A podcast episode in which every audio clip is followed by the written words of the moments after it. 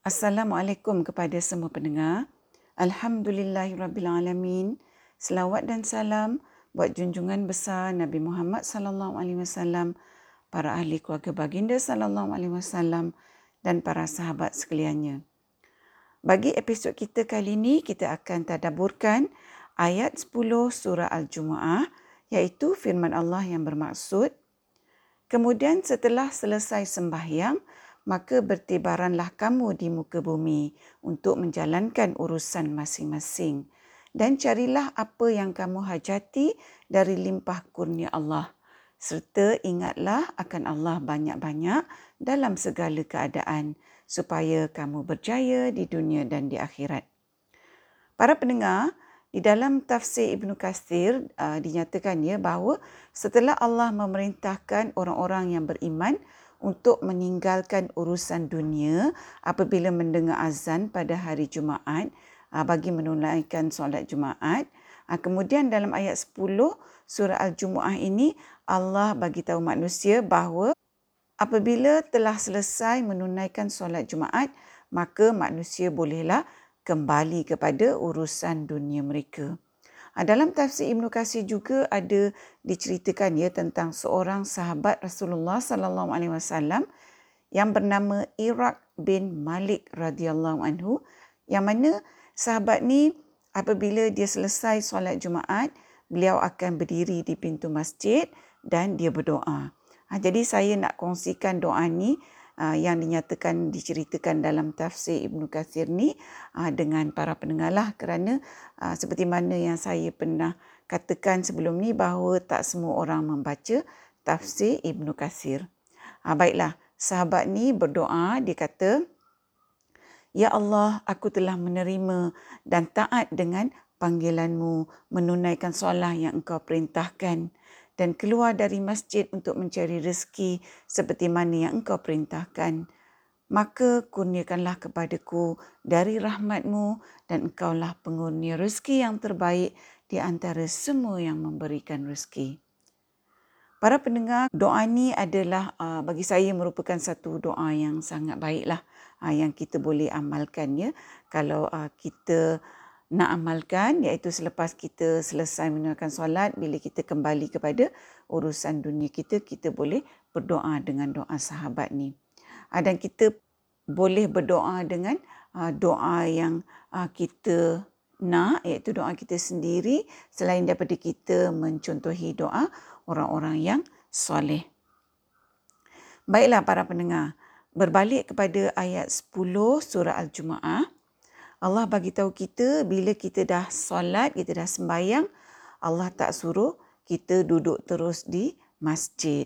Tak suruh kita terus duduk di tikar sembahyang secara umumnya ya.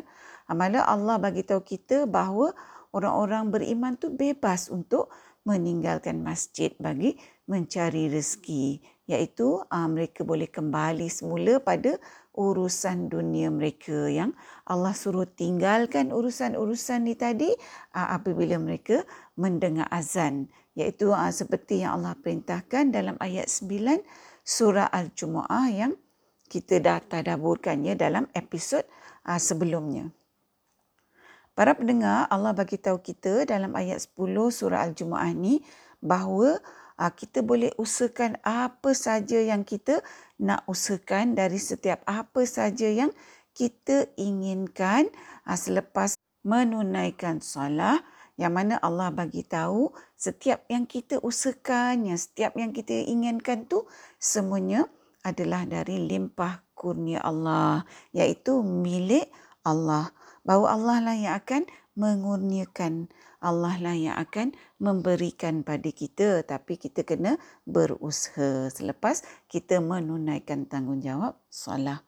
Maknanya para pendengar segala-galanya berbalik kepada Allah lah yang memiliki segala-galanya di langit dan di bumi dan juga segala yang ada di antara keduanya.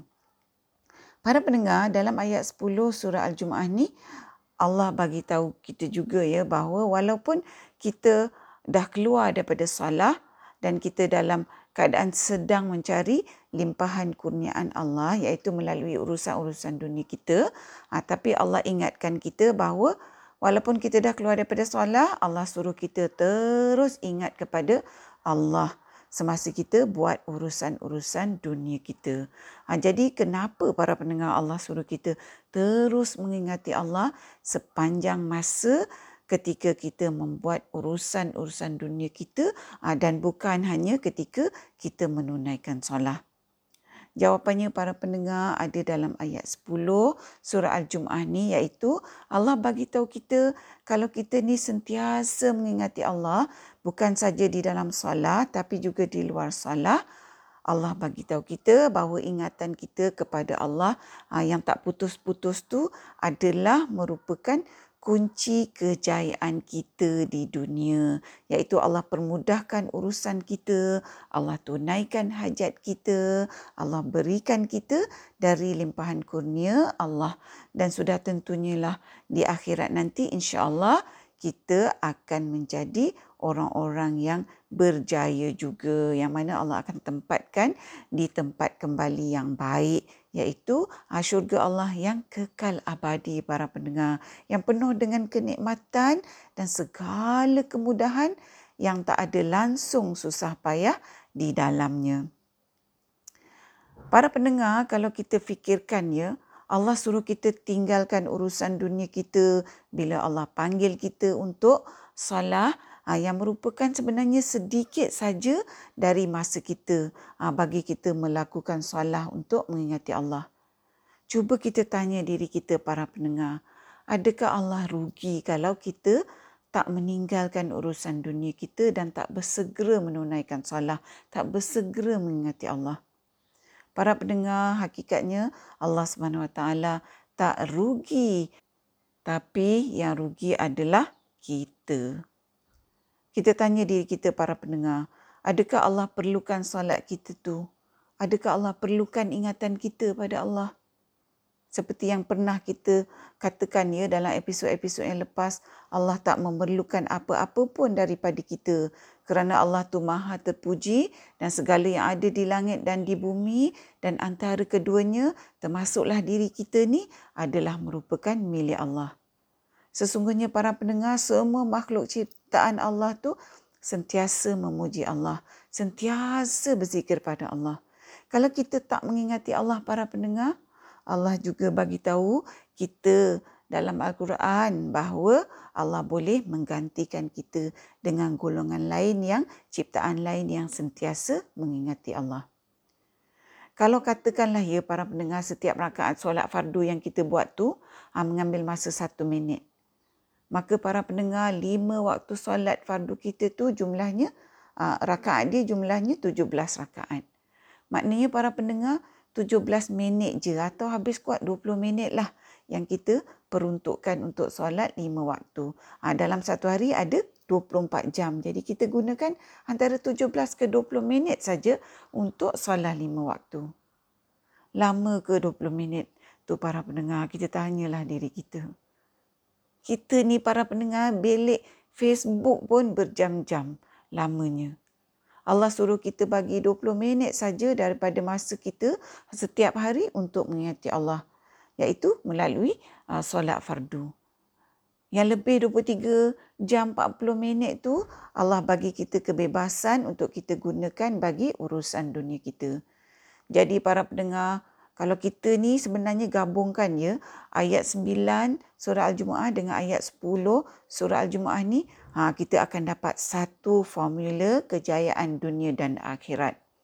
Jadi formula ni para pendengar ada lima perkara dalamnya. Perkara yang pertama ialah apabila kita dengar azan, kita kena tinggalkan urusan dunia. Kita kena letakkan tanggungjawab menunaikan solat sebaik mendengar azan tu sebagai perkara yang utama. Ha, perkara yang kedua ialah kita menunaikan solat dengan khusyuk kerana Allah bagi tahu kita supaya bersegera kepada mengingati Allah. Jadi maknanya waktu yang kita peruntukkan untuk solat kita tu adalah khusus untuk kita mengingati Allah. Kita tak buat benda lain. Perkara yang ketiga para pendengar ialah kita kena faham kepentingan amalan menyegerakan solat sebaik saja masuk waktunya. Ha, sebab kalau kita tak faham, kita tak akan mengamalkannya. Seperti mana yang Allah bagi tahu kita dalam ayat 9 surah Al-Jumu'ah ni bahawa ini adalah amalan terbaik untuk kita lakukan sekiranya kita memahami hakikat yang Allah bagi tahu kita. Ha, perkara yang keempat ialah Allah suruh kita bertibaran di muka bumi selepas kita selesai menjalankan tanggungjawab solat kita. Iaitu Allah suruh kita berusaha dengan gigih, berusaha kuat bagi apa saja kurniaan Allah yang kita mahukan, yang kita nak minta dari Allah. Perkara yang kelima ialah Allah bagi tahu kita ah, bukan saja kita kena ingat Allah di dalam solat tapi kita perlu teruskan ingatan kita, fikiran kita, zikir kita kepada Allah selepas kita menunaikan solat iaitu semasa kita menjalankan apa saja urusan, semasa kita lakukan apa saja uh, perkara kita mestilah dalam keadaan terus mengingati Allah. Jadi para pendengar, Allah bagi tahu kita kalau kita ikut formula ni, maka dengan izin dan rahmat Allah, kita akan jadi orang yang berjaya di dunia dan di akhirat.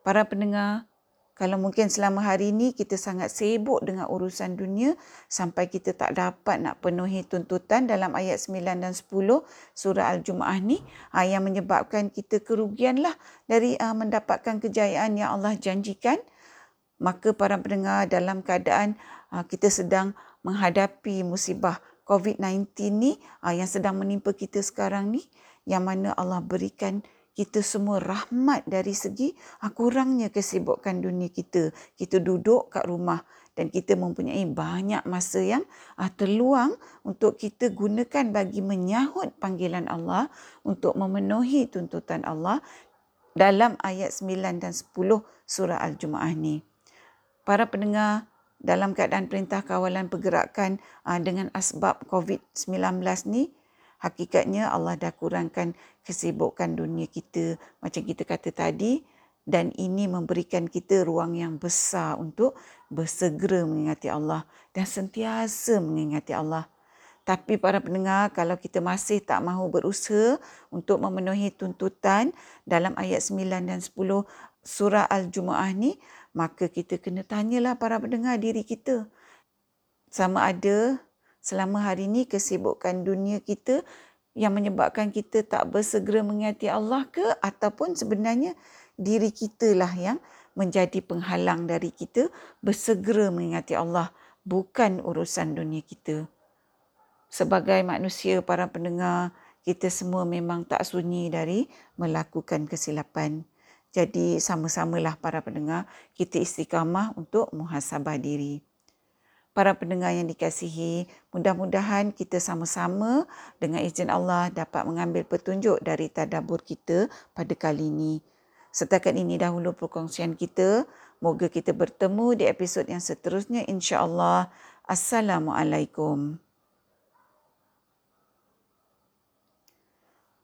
Sekiranya anda merasakan bahawa perkongsian tadabur bersama Dr. H ini memberikan manfaat kepada anda, saya ingin mengajak anda untuk menyertai saya bergabung usaha menyemarakkan amalan tadabur Quran dengan memanjangkan perkongsian ini kepada orang lain. Serta jangan lupa untuk tekan butang follow untuk mengikuti episod-episod yang seterusnya. The winds whisper times like this would come I've lost myself in all my whims and wants. The storm came crashing, now I've come to learn. If I don't have you,